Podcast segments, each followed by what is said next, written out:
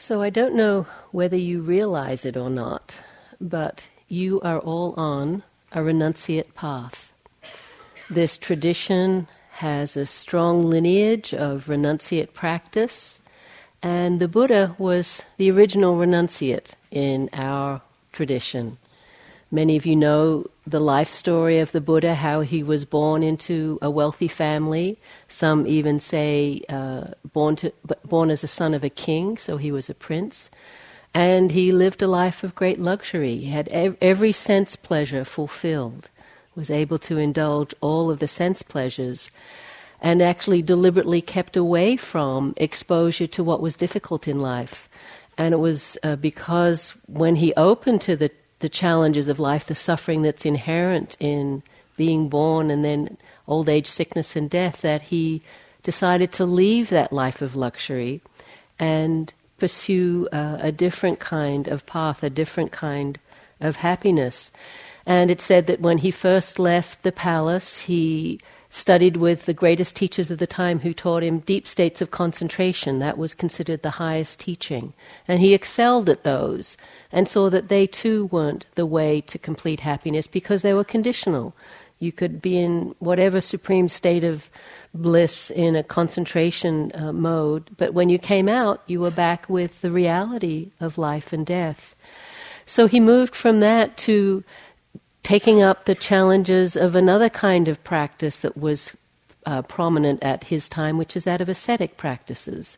And again, he excelled at them. He took them to the most extreme that anyone could take. He said things like, No one has experienced such agoni- agonizing pain as I have in doing these renunciate practices, ascetic practices of starving himself and sleeping outdoors and not wearing clothes and not bathing and standing and not lying down, all kinds of things. But he eventually saw that that too did not lead to the end of suffering. Uh, the idea was if you tormented the body enough, the soul, the atta, would be released and, and join in union with Brahma. And he saw that wasn't happening. So he discovered what he called the middle way. He took some food and started to take care of himself and developed and started to teach what he called the middle way, which is the middle way between asceticism, which he called ignoble, and indulgence, which he said didn't lead anywhere. So, this is what he taught for the rest of his life, for the 45 years or so that uh, he lived. And this is what has come down to us today. It's known as the middle way or the middle path. Now, what the Buddha considered a middle way or middle path to us would be extreme asceticism. I mean, he had just a few robes and a bowl, and he lived outdoors most of the time, walked everywhere, you know, had no possessions to speak of. But at the time, it was definitely considered a middle way and the way to happiness.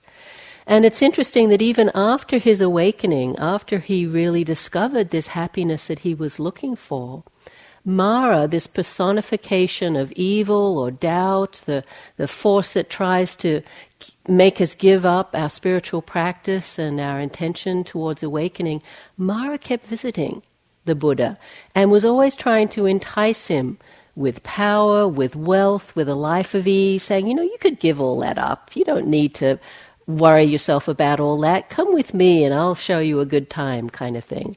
And the Buddha always said, No, you know, I've discovered a greater happiness. In that life of simplicity, in that life of renunciation, was a greater happiness than any wealth or power could offer him. So, a whole traditional lineage of renunciation. The monks and nuns in our tradition take extreme vows um, of renunciation, of celibacy, of not eating afternoon, of not handling money, um, of, of, only owning a few robes and a bowl, not having uh, many possessions, just the bare necessities of life. You get a little taste of that in coming on retreat. I, I don't know, again, what you said to your friends and family when they heard you were going on retreat and they imagined you bundled up in your white terry cloth towel going between the spa and the massage room. But um, it's not like that, is it? You know, you go between your hard zafu and outdoors walking slowly back and forth. You know, it's not a lot of entertainment here. You have this very small room um, no distractions of all the things that we usually entertain ourselves with. The vow of silence, it's a huge renunciation to take that vow of giving up relationships and communication.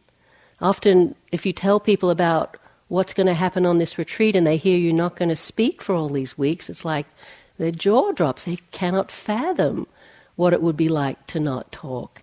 But actually, most of us here find it's the one of the best things about retreat is actually giving that up. But it is a renunciation. It definitely is a renunciation. If you take the eight precepts, giving up solid food after the midday meal. In some ways, the life we live here has more renunciation in it than many monastics uh, live. If you've traveled in Asia, you'll see monks with televisions in their room and cell phones and video cameras and you know all of the latest gadgets. The simplicity that we um, practice with here is is quite extreme in some ways. So a lot of renunciation, and this this um, renunciation, as I said, a long and deep tradition, and it has a purpose. It has a function. It's about really pointing us again and again to what do we need to be happy? What actually do we need to find well being and contentment here and now? There's a great book about um, aspects of our lineage called Forest Recollections by Kamala Tiyavanich. Um, and she wrote about an era of Buddhist practice in Thailand called the forest tradition of the last century, you know, a lot in the last century, perhaps a little bit earlier than that. But it was at a time when Thailand was still um, very forested, a lot of jungles. And these mainly monks would live in these very isolated monasteries, already a, a very renunciate lifestyle, you know, only one meal a day often, and just the simple robes and a, a real strength of practice. But as an extra asceticism, they would go on what's called tudong, which means basically going on walkabout, going out on these long um, adventures where they just take their robes and their bowl and they'd set out through the jungle. And at that time, there were tigers and elephants in the jungle. Um, and so part of their practice was just sleeping out at night in the jungle and not knowing what might happen. And there are stories in that book of people following along a trail and finding by the side of the trail a bowl and a few scraps of robes. And someone met their fate there in the jungle. So it was really a lot of asceticism that they practiced. It was they were really sincere practitioners. It's quite an amazing book to read. And I've just been reading another book about the teachings of a Thai, another Thai practitioner, but this time a lay woman called Upasika Kee. I think Guy quoted a little bit from her. The oh no, he's going to quote from her. Looking ahead, um, I know the talk that's coming. Upasika Kee. She wrote a beautiful book called Pure and Simple, and I mean she's interesting just from the very beginning because she's a, a woman who was a really sincere practitioner, but there wasn't, it's very hard for women to practice, even today in many places in Asia, and as a laywoman, even harder. So she and a group of friends actually found an abandoned monastery and kind of set up camp there and put together a few scraps of bamboo and cloth to build some shelter and started practicing there. And from that beginning, she actually developed a whole following and a, and a very flourishing monastery. She, she died uh, some years ago, but she's quite an impressive figure, very very clear and sharp mind. But this is what she said about her early days at that abandoned monastery. For food, we lived off the delicious bamboo roots growing in the bamboo clusters at the top of the hill. The bitter fruits and berries that the trees produced during the rainy season provided our medicine. As for utensils, we used whatever we could find in the forest. Coconut shells, for in- instance, make excellent bowls. You didn't have to worry about their getting broken.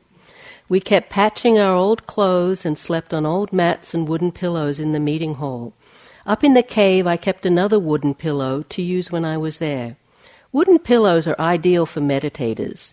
If you use soft ones, you have to worry about putting them away carefully. So if you come in and you find all your nice soft cushions replaced by wooden pillows, you know, we're just giving your practice a little extra oomph. So there's this whole tradition of this asceticism, this strength of renunciation in our lineage, in this tradition that we're practicing in. How do we, as lay people in the 21st century, relate to this? What's a skillful way to hold this? It's important to remember that in the Buddhist teachings that you hear when we're reading from the suttas or the scriptures, that the Buddha gave quite different teachings to lay people than he did to monastics. The monastic teachings were really teachings given to people who'd taken up vows of celibacy, who'd given up relationships, intimate relationships, and who had given up worldly possessions and, and aspirations.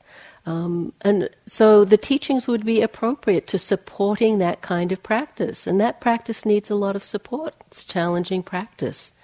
But when the Buddha spoke to lay people, he gave quite different instructions. And this is one example of an interaction of the Buddha with some householders. This is from the Anguttara Nikaya. And so someone says to the Buddha, Venerable Sir, we are lay people who enjoy sensual pleasures, dwelling at home in a bed crowded with children, enjoying fine sandalwood, wearing garlands, scents, and unguents, accepting gold and silver. Let the Blessed One teach the Dharma to us in a way that will lead to our welfare and happiness, both in the present life and in the future life as well. So, just describing, you know, a life of comfort, a life engaged in family and with money and, and the sense pleasures. And the Buddha's reply isn't, oh, that's not good. You know, you should give all that up and, and wear, you know, cloth rags and, and eat one meal a day like my monks. He doesn't say that. He responds with a teaching about how to find happiness in the life that they are leading.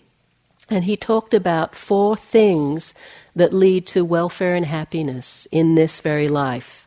He talked about wise effort in maintaining and cultivating a livelihood that, that is able to support you and your family. He talked about protecting the things that you had accumulated, your home and your valuables, your possessions. He talked about cultivating good friendship with people who are wise and skilled in the Dhamma and in understanding. And he talked about balanced living that wasn't extravagant nor miserly. So, a very clear recognition of the differentiation between monastic practice and lay practice. And he went on to talk about what would bring future happiness, talking about generosity and dana, things like that. So we need to recognize that as we approach this teaching on renunciation. Because for us in the 21st century, even though we may not be running around with garlands and unguents, we still lead basically pretty comfortable lives, whatever our situation. You know, and you know, we have very varied situations here of, of um, material well being, but better off than most people on the planet. You know, more of a sense of comfort in life than many, many people on this planet. And so many choices, so much to indulge in in the pleasures of the senses, in material possessions, in entertainment, in gadgets, in whatever it might be that, that we like to um, spend our time or money on. And we can end up living in what one teacher called high class samsara, where, you know, it's quite comfortable, but we're not really um, challenging ourselves in this area of what supports a spiritual life. We're just making ourselves comfortable. So, this question for us as lay practitioners of what is enough, what is the appropriate relationship to, the, to material possessions, to wealth, to livelihood, to what we have and what we give up, it's really an ongoing question for many of us. And because it's a discussion that many of us have. A friend of ours actually ended up making a line of teacups out of these giant cups. So they're really big, but on them the word was enough. And it's like just, this is enough, you know, to really start contemplating what is enough. Because what's happening for us as practitioners is we're creating a kind of hybrid. Traditionally in Asia, lay people didn't practice very much. Upasika Kee was a real rarity, especially as a woman. They would be very devotional and perhaps support, support the monastery, support the monks and nuns, you know, practice the precepts, the five lay precepts, and offer dana to um, the monks and nuns, but they wouldn't meditate very much. And actually, truth be told, a lot of monastics didn't meditate or don't meditate very much in Asia. They might study. Uh, study texts or, or do rituals. Um, the there's you know not the, some lineages not a strong emphasis on meditation, but here we're really interested in meditation. We're really interested in waking up, and so we're creating this lay model where our outer form is definitely that of lay people, but our inner sensibility is more that of renunciates of, of living a life that's guided by Dharma principles. And many of us giving up jobs or careers or whatever to practice the Dharma.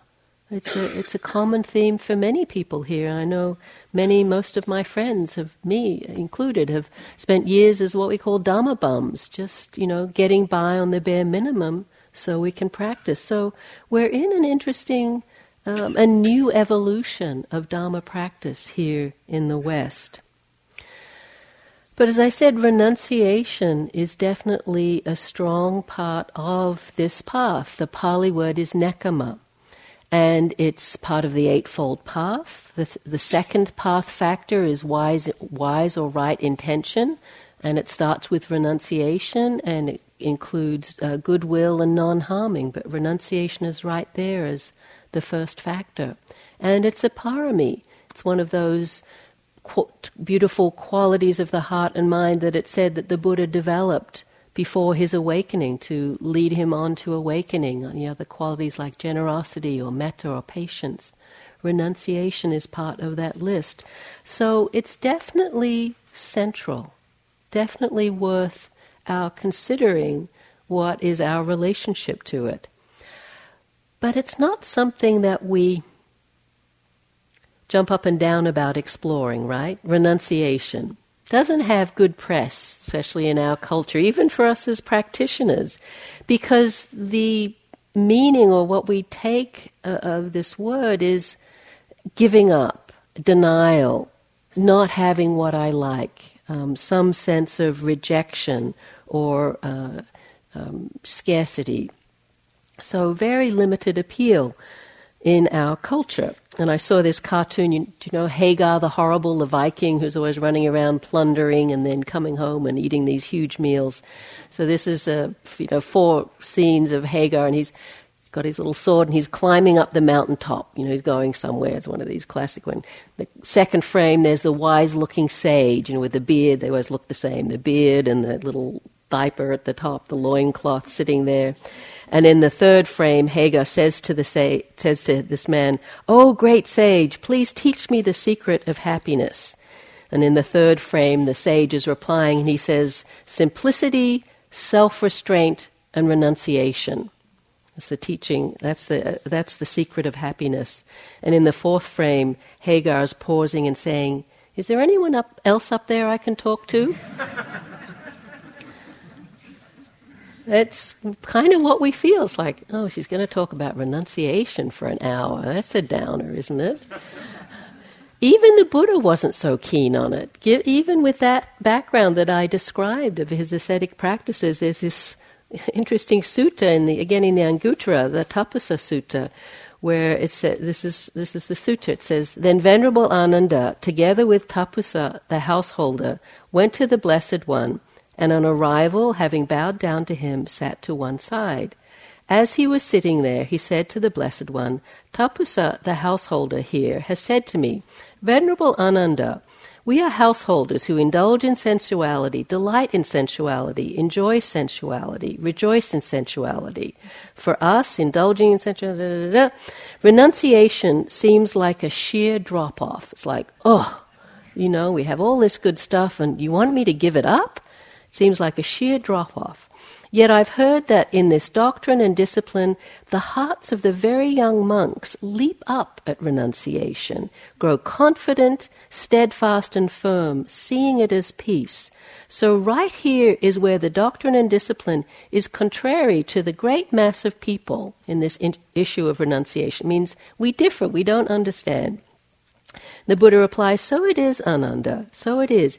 Even I myself, this is the Buddha speaking, before my awakening, when I was still an unawakened bodhisattva, thought renunciation is good, seclusion is good, but my heart didn't leap up at renunciation.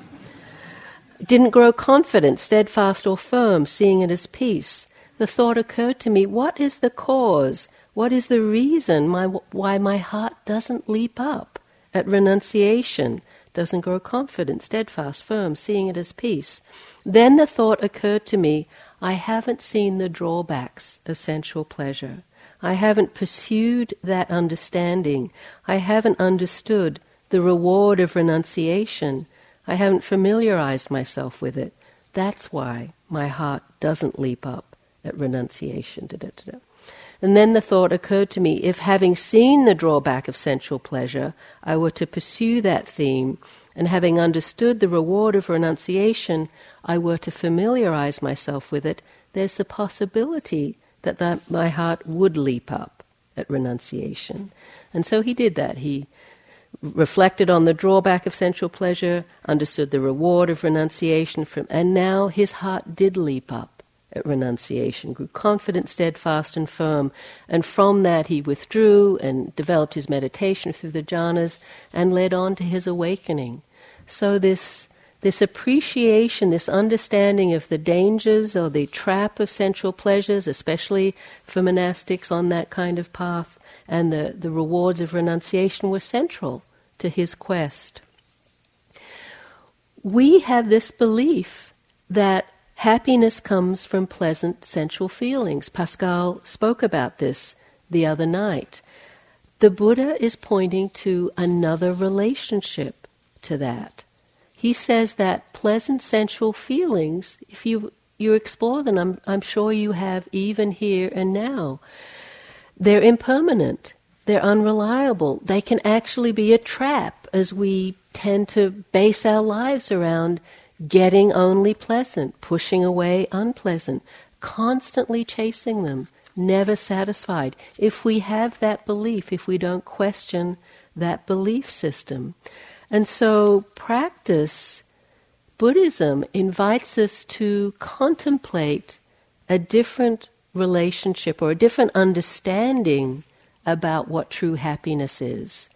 And spiritual practice is often riddled with paradoxes, where something we thought to be obvious or true turns out to be not so. And this is one of those cases where the Buddha says um, that it's often about giving up a lesser happiness for a greater one, or giving up a short term happiness for a long term one. This is the teaching. In the Dhammapada, he says, if by renouncing a lesser happiness one attains to a happiness which is greater, then the wise pursue that happiness which is greater. We have to begin to understand, though, what is the greater happiness? What is truly for our well being and contentment and long lasting benefit? And this is the question that's really at the heart of our practice, answering that question. Thanissaro Bhikkhu, one of the great Buddhist scholars of our day and translator of the text, has a whole um, short book on renunciation that he calls Trading Candy for Gold. And he's talking about this um, sacrifice or bargain that we might make. And he says we need to make intelligent sacrifices. It's not about giving up everything, but intelligent sacrifices. And he said to do that, that means giving top priority to the mind, to the development of the mind. Material things and social relate he goes on to say material things and social relationships are unstable and easily affected by forces beyond our control. So the happiness they offer is fleeting and undependable.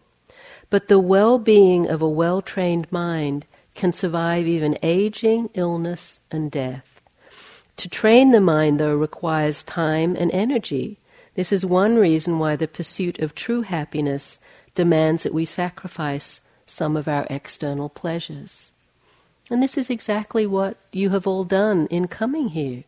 You've sacrificed a lot of external pleasure and comfort for this training of the mind that has the possibility, the potential of leading to greater happinesses than those sensual pleasures that are out there could possibly give.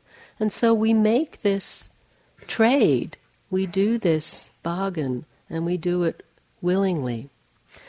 So it's starting to develop a different relationship and understanding what is truly beneficial for us. As the Buddha talked about, this middle way. So it's not about extremes, it's not about giving up everything. And again, as lay people, that's definitely not what's asked of us. But it is taking a longer term view of what happiness is than we tend to normally do, where it's very much about, you know, reaching out and grabbing what we want whether it's on a you know just an internal thing about how we work with the mind or getting you know the, the next hit of pleasantness. Going and here it's it's pretty limited but it's amazing what we can find to you know keep keep that hit going, that addiction going. As simple as a sitting down in the dining room and getting a cup of tea, or our favorite walking place, or a hot shower at the right time. And again, none of those things are bad or wrong, but just to start to notice how we use them to keep that sense of pleasantness so we don't have to be with the unpleasantness. That sutta Pascal was quoting from talks about the only way an untaught worldling knows to get away from unpleasantness is to replace it with the next pleasant thing. And so we're on that treadmill unless we start to bring some awareness to that. And so, this bigger picture of what really brings us happiness is so important for us to answer. And so, as we navigate this path of practice, we have to keep reflecting or, or um, contemplating again what, what is the greater happiness, what brings us more happiness, and how do we know that we're on the right path? rather than having some idea of some future happiness, to actually see here and now is there some degree of greater happiness or contentment or well being. These are qualities of mind and heart that we can know right now if we have a wise relationship to experience and to the things of the world. And so it's we can track this and I'm sure you know you're here because of the faith you have in that, that you have seen that in your life, that giving up time to practice, not being obsessed with material possessions or status in the world, is to, to actually let go of that brings greater happiness and ease. We can see that already.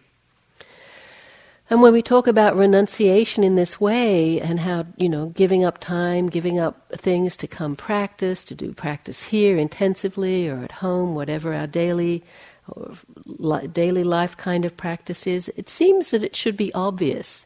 It seems like we should be logical beings about this, you know, that it gets pointed out and it's like, sure, you know, I'm going to do two retreats a year or sit every day or, you know, not get obsessed with this new sparkly thing that I might want. But it's not so easy, is it? We're actually not so rational.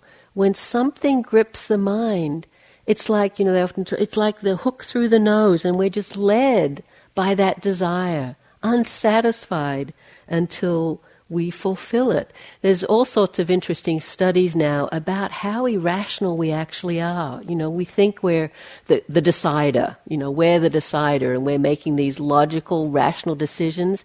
And they do all these tests uh, about how perception and conditions completely alter the way we feel about everything. And so, but we have this belief about ourselves that, that we're always making wise choices and doing what's best. So, to step back a little and see, You know, what, what, what is actually happening here? And this is why our practice is so much about knowing what's happening in this deep and intimate way so we can get more aligned with the truth of things. So we're not so likely to be led or bedazzled by, you know, the next glittering thing that comes along. Because we can't practice simplicity or renunciation, however you want to call it, through sheer force of will, through you know, seeing it as a deprivation, you know, that I should give up. If I was a good Buddhist, I wouldn't buy this or have that or want this.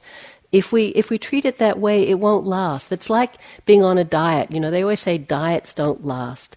You can't stay on a diet. It has to be a lifestyle change. It has to be a different way of relating to our day to day experience that this healthier eating or what, exercising or whatever it is becomes just part of how we relate. And actually, we see it leading to greater well being instead of being uh, a state of deprivation. And so, renunciation as a practice really needs to be like that as a, as a again not a deprivation but something that starts to become I don't know, more integrated. Uh, you could see it. It's it's the ultimate kind of green lifestyle. You know, we talk, people often talk about live simply so that others may simply live. That's really just a, a, an expression of renunciation, of of looking at what do we really need, not what do we want. And it's also looking at the obsessive mind, the mind that tends to get addicted to things. Joseph Goldstein talks about renunciation as non addiction. And, you know, we have our classic things we think of as addictions, you know, drugs and alcohol and all those kinds of things. But it's also addictions in the mind, addictions to ki- certain kinds of thoughts, certain kinds of sense pleasures, certain kinds of experience. Letting go of this is also the practice of renunciation that we have I'm sure, as you've seen, the opportunity to do many, many times over in a day as the mind gets on this groove. It's like, can I give that up? It's actually causing me suffering. And so we start to look at renunciation not as this sort of denial or tight or, or um, grim practice, but actually leading to a greater sense of well being and even coming from a sense of well being. As we develop a deeper sense of well being in the here and now and trust in ourselves and our practice, it's actually easier and easier to let go of what doesn't support that sense of well being in our practice. And so renunciation can actually come from a sense of well being rather than from a sense of denying ourselves or limitation. And it can be a very gentle practice. It's, it, it doesn't have to be, even shouldn't be, sort of fierce and, and negating, but rather gentle. There's a word I like that's uh, perhaps even better than renunciation, and that's relinquishment. Relinquishment. When I think of relinquishment, I think of letting go of what no longer serves us and how that can lead to ease and well being. And even the word relinquishment, to relinquish, sort of sounds better. This, to me, it sort of sounds like the unfolding the hand that's been gripping something, relinquishment. Whereas renouncing, renounce, I know, there's a harshness to it, like, and it sounds like denounce. You know, that's bad, that's wrong. I'm not going to, you know, and I'm bad or wrong if I indulge in that, and that's bad, and I'm bad. And there's just a kind of harshness but relinquishment. Can I just let go of what no longer serves me? Can I do that from a sense of care, a compassion for myself, of actually inviting a greater sense of ease and well being? a, little while ago, I read this book by Geoff Dyer. It's just a novel, and it's about it's called Jeff in Venice, Death in Varanasi, and it's I you know I enjoyed it. It's but it's about uh, these two interrelated stories where it's kind of the same guy, but kind of the author, kind of not, and in these two very different scenarios. And it's a lot about just the neurotic habits of the average, you know, 21st century person. But it had this paragraph in it that, that I, made me think that this guy's done some practice, because I think he knows a little bit what he's talking about. He said, we think of renunciation happening formally, definitively, possibly as a result of frustration, anger, or disappointment. This world I do renounce. But it can happen gradually. So gradually, it doesn't feel like renunciation. The reason it doesn't feel like renunciation is because it's not. I didn't renounce the world, I just became gradually less interested in certain aspects of it, less involved with it, and that diminution of interest was slowly reciprocated. That's how it works. The world stops singling you out, and you stop feeling singled out by the world. And I think all of us as practitioners have had a little sense of that. We haven't deliberately said, no, I don't want that, you know, whatever it is, material possessions or status or money. But there's been this gradual seeing that that is not the source of happiness. That we actually don't need to be, you know, recognized in the, on the cover of Fortune magazine or whatever it is to be happy. And looking at people who are, how many of them look happy? You know, it, it just doesn't seem like a very happy life. People that run after power, run after fame, run after fortune. Craziness follows. And so it's just this very natural letting go that hasn't happened, as, as this paragraph said, uh, uh of, out, out of you know frustration or fear, but just this kind of relinquishment you know, I, see, I see it in myself. Not, not you know, I have a, a comfortable home and, you know, uh, able to have the things that make a life somewhat comfortable. But my car is now 15 years old. You know, I got it in 1997. It was the first new car I'd ever bought, and it was exciting to get a new car. You know, the first, and like you drive it out of the showroom and you're so nervous. I had to drive it across the Golden Gate Bridge and worried about the first scratch, the first ding, even the first mud in the car. It's like, no, it's getting dirty. And you're now, please don't look at my car. I mean, guy kind of grimaces when he has to get in. It's got hay all over it and mud and, you know, all my horse clothes in the back and things like that because I feed these horses in the mud every day. Um, and now it's just a vehicle. But it went through that, you know, from my new car, it just went to being my car, and it's been that way for a long time. And I remember at a certain point getting dissatisfied with it. It still drove fine, it still does, but it had a tape player in it. I got it before CD players were that common, so it had a tape. I couldn't play any CDs, and it doesn't have a good cup holder. So it's like, hmm, this car, you know, doesn't have a CD player. I think I should get a new car because it doesn't have a CD player, a good cup holder. It's like, huh? So realized that wasn't so sensible. So I got, you know, you can buy a seat. So I bought a CD player. Now I'm very happy. It got a CD player. I can play. It still doesn't have a good cup holder though.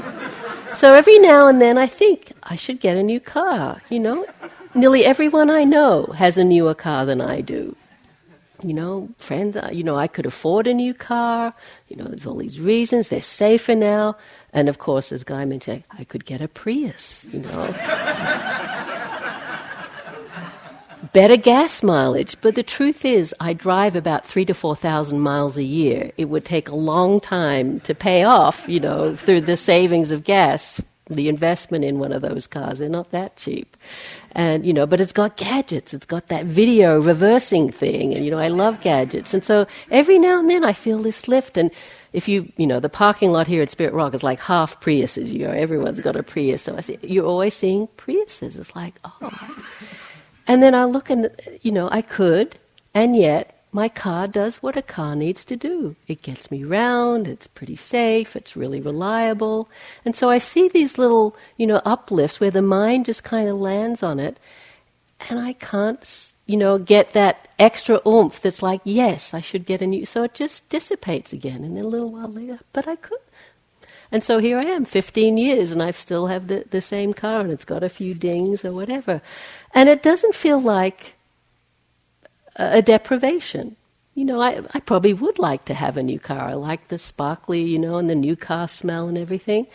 But the mind just doesn't go there in the way that, you know, a lot of people have to have a new car every few years. And, and I just, it doesn't seem that that's that's a useful way to spend my resources.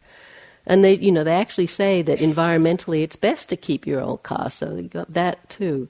So it's really just this different relationship that we can have to our possessions. Not sackcloth and ashes, I'm denying myself because, you know, I shouldn't get a new car, but just doesn't seem that that's a worthwhile thing to get obsessed around. And so it's starting to inquire into what's really important for us in our life, what's truly important, and letting the other stuff go. And that can seem so freeing. I'm sure you've all had a taste of that. I just listened to a talk by Ajahn Mehta. She's one of the nuns at Amaravati in England. And she was talking about her experience when she ordained.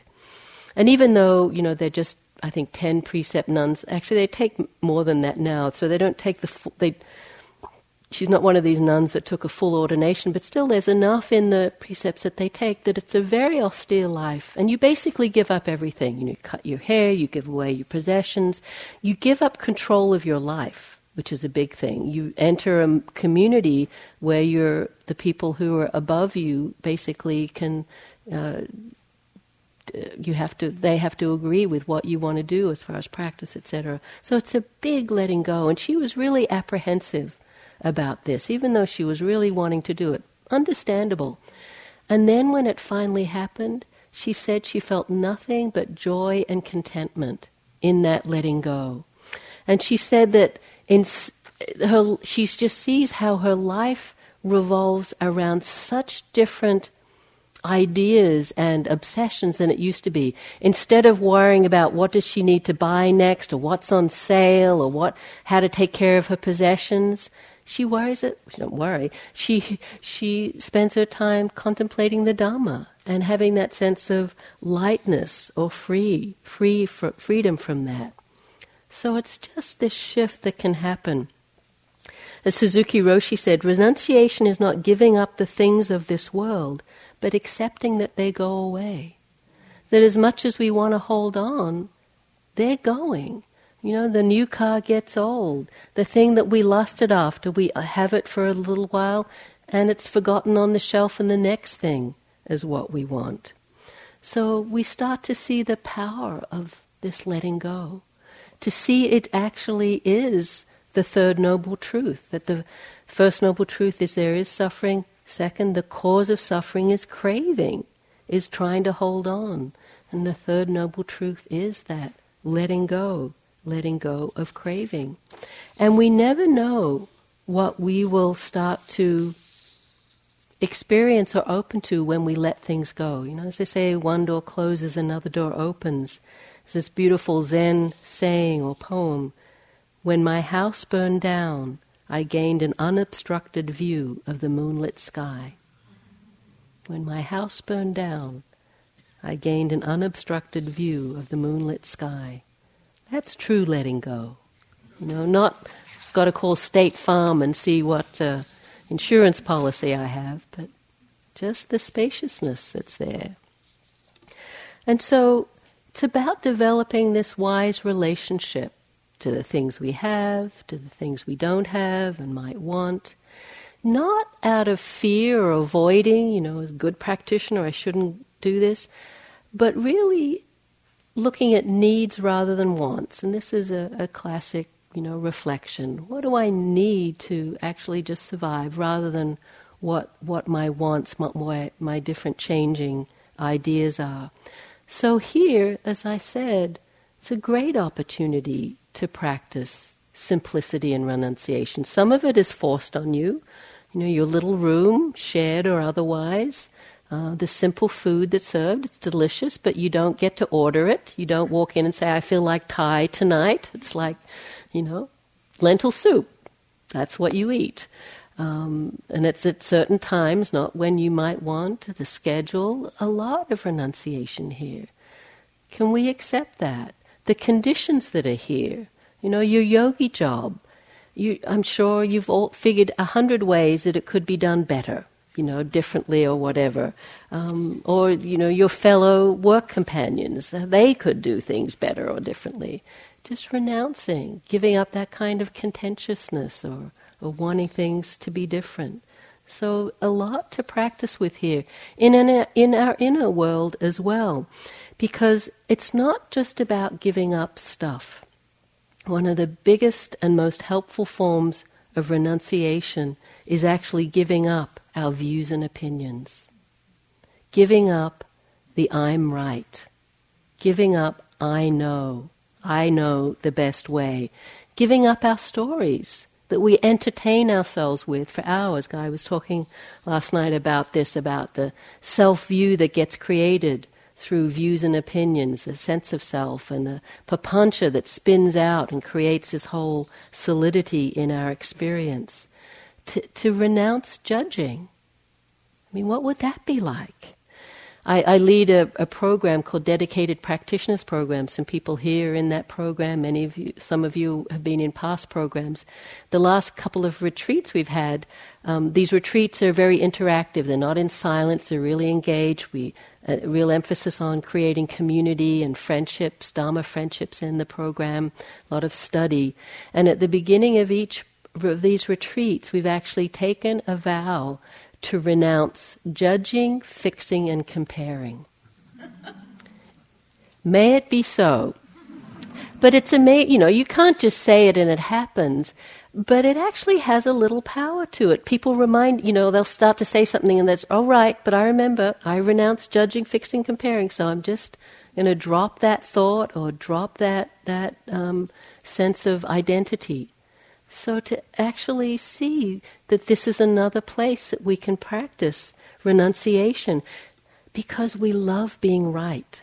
We love it more than most of our stuff, actually, don't we? Love being right, hate being wrong. You know, it's just so, you know, all of the politics of the country about, you know, I'm right, you're wrong, and this huge divide there is Uh, the staff room the other day, a group of us were talking about relationships, and someone just said, What's the best relationship advice you've ever gotten? And this person said something that uh, really stuck with me. And she said, The best relationship advice was whoever's doing it is doing it right. And basically, it means if someone's doing something, taking, taking the initiative or doing a chore or whatever, they're doing it right. And as much as you might have a better way of doing it that you know you think they would love to hear about, to just accept that they're doing it. It's what, I've taken this up. It's a practice for me, you know, having certain ideas about.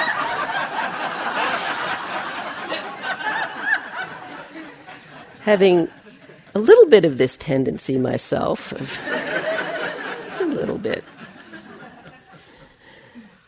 Because we do, uh, I'm sure I'm not alone in this.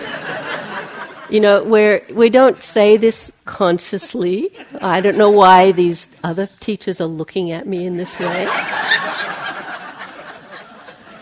But somewhere in there, we have this idea that I have surveyed all of the information that's out there about whatever it is, you know, how to load a dishwasher or, you know, take out the garbage or drive a car or even, you know, do whatever we need to do with our mother. I, you know, I, I have accumulated this wisdom and I know, you know, I'm right. And we're always surprised when the other doesn't want the benefit of our wisdom. this is one of the biggest renunciations. Can we renounce being right? Judging, comparing, fixing, telling the other how things should be, and have actually some humility have actually some uh, sense of not needing to be right all the time, not needing to inflict our opinion on the other. And, you know, that's how it is in relationships, in workplaces, or whatever. See how you're doing it just in your own inner experience. Oh, Spirit Rock really shouldn't, you know, they shouldn't buy that or do this or more of this and less of that. We're always, what was that? Samsara is correcting, always trying to fix what a relief it would be to renounce that. Not to be passive, you know, and means then we don't care, indifferent, but just that, that addictive quality that we can have to being right. And to see how that could lead to you know, to happiness, inner and outer, in our relationships and our inner world, to, to equanimity and to harmony and ease, if we could give up this fixation, this, this obsession about self righteous indignation or judging or fixing or comparing, on just being right, on this sense of I know what's best. As Bhikkhu Bodhi said, real renunciation is not a matter of compelling ourselves to give up things still inwardly cherished, but of changing our perspective on them so that they no longer bind us. We no longer feel uh, compelled to get objects or compelled to be the one who knows, but actually can rest in true knowing, the real wisdom that's possible.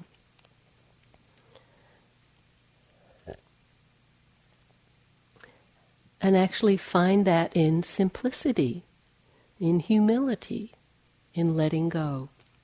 There's another great story in the suttas about a king, and they use this word king kind of loosely in the suttas. It means, you know, someone who had, you know, some territory, a fiefdom or whatever. But anyway, he had this wealthy life, and it said a lot of, you know, a palace and wealth and a territory he looked after and guards to protect him. And he, he gave all that up and became a monk. You know, and as I said, a few robes and a bowl, let, left everything behind and would, was living out in the woods with the other monks. But the other monks heard him while he was sitting under his tree saying, What bliss, what bliss, what bliss. And things haven't changed that much. It said the monks heard that and said, What's he thinking about? I don't trust that. You know, he's getting up to something in those thoughts. And they went off and told the Buddha and said, Old Bhaddiya over there, he's sitting under the tree saying, What bliss, what bliss. So the Buddha said, Oh, this is interesting.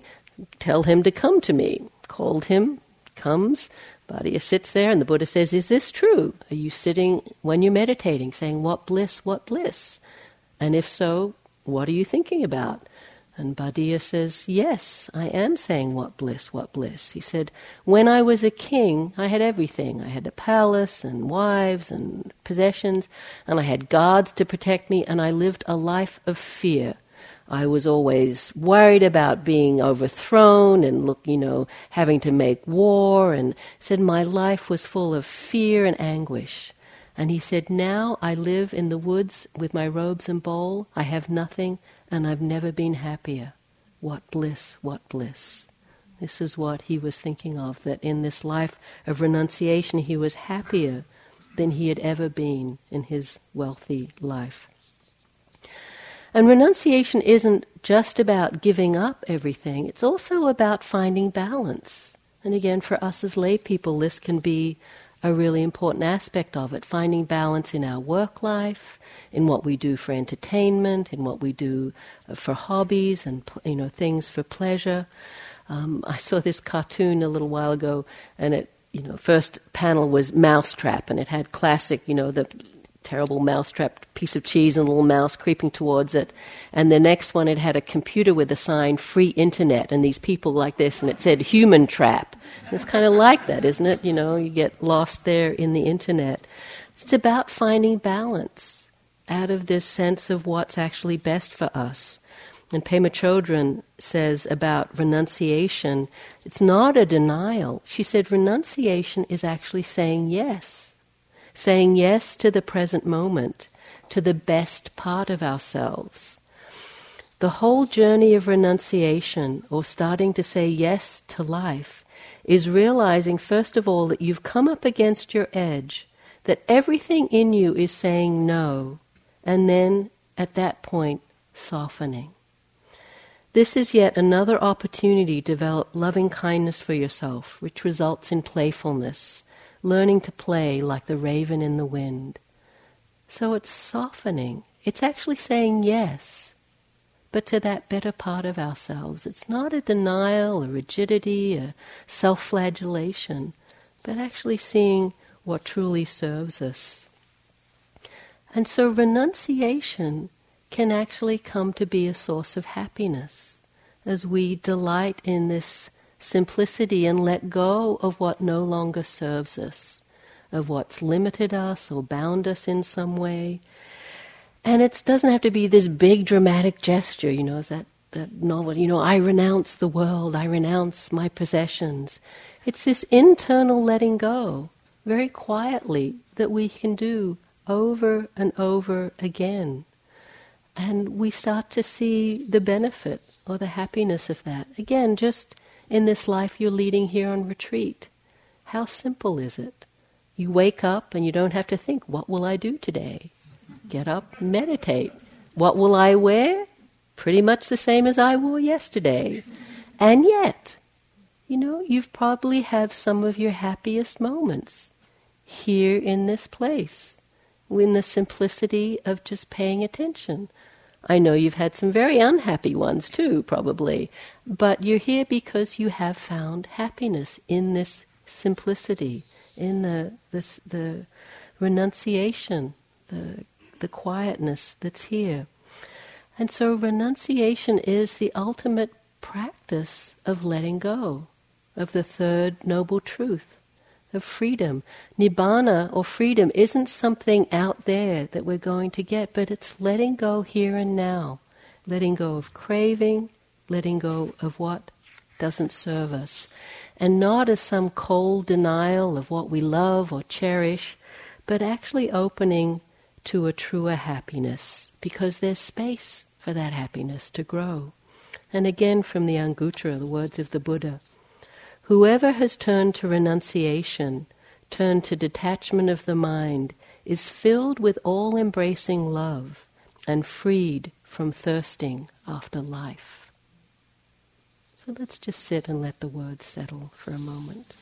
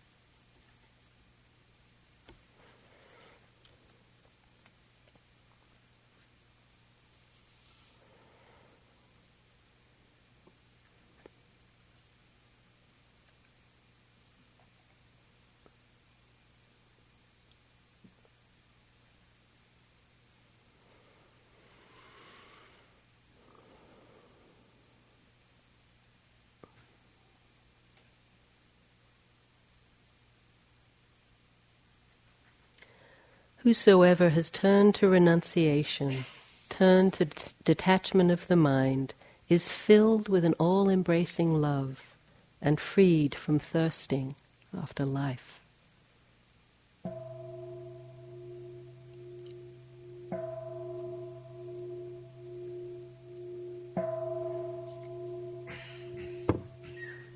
Thank you for your attention. Time for walking, and then we'll come back to the last sit with chanting.